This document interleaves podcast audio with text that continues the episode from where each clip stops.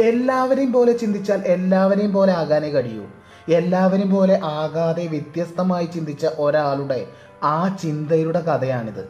നേരം ഒന്ന് ഇരുട്ടി വെളുത്തപ്പോഴേക്കും ആ ഒറ്റ ചിന്ത നേടിയത് വൺ ബില്യൺ ഡോളറാണ് അന്നത്തെ കണക്കിന് ഏതാണ്ട് നാലായിരത്തി അഞ്ഞൂറ് കോടി രൂപ.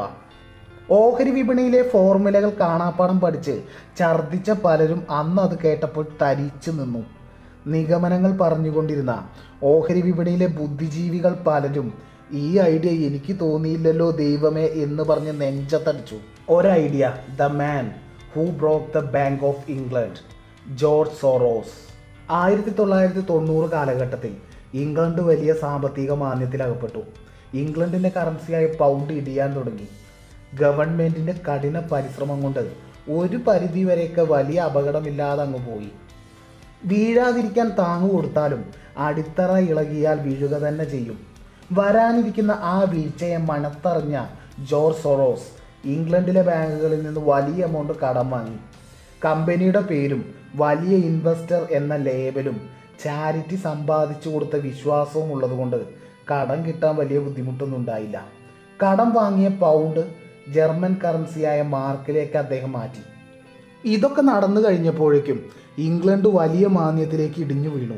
പൗണ്ട് ഒന്നുമല്ലാതായി. ഇടിവിൽ പൗണ്ട് നിലത്ത് വീണു. ഉദാഹരണമായി പറയുകയാണെങ്കിൽ ഇവിടെ തൊണ്ണൂറ്റേഴ് ആയപ്പോഴാണ് ജോർജ് സോറോസ് കടം വാങ്ങിയതെങ്കിൽ പൗണ്ട് അറുപതായപ്പോഴാണ് അദ്ദേഹം അത് തിരിച്ചടച്ചത്. ചുരുക്കത്തിൽ തൊണ്ണൂറ്റേഴ് അടക്കേണ്ട സ്ഥാനത്ത് അറുപത് അടച്ചാൽ മതി. ഏത് സാമ്പത്തിക മാന്യത്തിലും പണനഷ്ടത്തിന്റെയും തൊഴിൽ നഷ്ടത്തിന്റെയും കഥ പറയുന്നവരോട് വ്യത്യസ്തമായി ചിന്തിച്ചാൽ അതിനിടയിൽ ഒരു ലാഭം ഒളിഞ്ഞു കിടപ്പുണ്ട്. അത് കണ്ടെത്തിയാൽ അതാണ് ഏത് തകർച്ചയിലും ഏത് തളർച്ചയിലും വിജയിക്കാനുള്ള മാർഗമെന്ന് അദ്ദേഹം പറയാതെ പറഞ്ഞു. അതിനെ തിരയുക തിരിച്ചറിയുക കണ്ടെത്തുക. പിന്നീട് അതിനെ ലോകം വിളിക്കും അത്ഭുതമെന്ന്. ഒന്നാം ലോക മഹായുദ്ധ സമയത്ത് റഷ്യയിൽ ജയിലിൽ അകപ്പെട്ട പിതാവ് നന്നായി പ്ലാൻ ചെയ്ത് എല്ലാവരെയും വിഡ്ഢികളാക്കി. ജയിൽ ചാടി റഷ്യ മുഴുവൻ സഞ്ചരിച്ച് നാട്ടിലെത്തിയ ആളാണ്. രണ്ടാം ലോക മഹായുദ്ധ സമയത്ത് ഹംഗറി ജർമ്മനി ഒക്യുപ്പൈ ചെയ്തു. തങ്ങൾ താമസിക്കുന്ന സ്ഥലം നാസികൾ ഏറ്റെടുത്തതോടുകൂടി വക്കീലായ പിതാവ് ആദ്യമേ മണത്തറിഞ്ഞു. ഇനി ഹംഗറിയിൽ ജൂതന്മാർക്ക് വരാൻ പോകുന്നത് വലിയ വിപത്താണെന്ന്. അങ്ങനെ ആ കുടുംബത്തെ രക്ഷിക്കാൻ പിതാവ് ഒരിക്കൽ കൂടി ഒരു മാസ്റ്റർ പ്ലാൻ ഇട്ടു. ജോർജ് സോറോസും സഹോദരനും ഉൾപ്പെട്ട ആ നാലംഗ കുടുംബം നാലായി പിരിഞ്ഞ്. സ്വന്തം ഐഡന്റിറ്റി മാറ്റി ക്രിസ്ത്യാനികൾ എന്ന ലേബലിൽ മാറി താമസിച്ചു. ഇനി ഇവിടെ നിന്നിട്ട് വലിയ കാര്യമൊന്നുമില്ല. വരാനിരിക്കുന്നത് ദാരിദ്ര്യത്തിന്റെ കഥകളാണെന്ന ബോധ്യത്തോടു കൂടി സഹോദരൻ അമേരിക്കയിലേക്കും ലണ്ടൻ സ്കൂൾ ഓഫ് എക്കണോമിക്സിലെ പഠനത്തിന് വേണ്ടി ജോർജ് സോറോസ് ഇംഗ്ലണ്ടിലേക്കും രക്ഷപ്പെട്ടു. അവിടെ ഇംഗ്ലണ്ടിൽ പോർട്ടർ മുതൽ വെയിറ്റർ വരെ പഠന ചിലവിനായി നിരവധി നിരവധി ജോലികൾ ചെയ്തു. Master of science in philosophy കഴിഞ്ഞിട്ടും പിന്നീട് ജോലിയൊന്നും കിട്ടിയില്ല. അങ്ങനെ സെയിൽസ്മാനായി ജോലിയും ചെയ്ത് അങ്ങനെ കാലം കഴിച്ചു.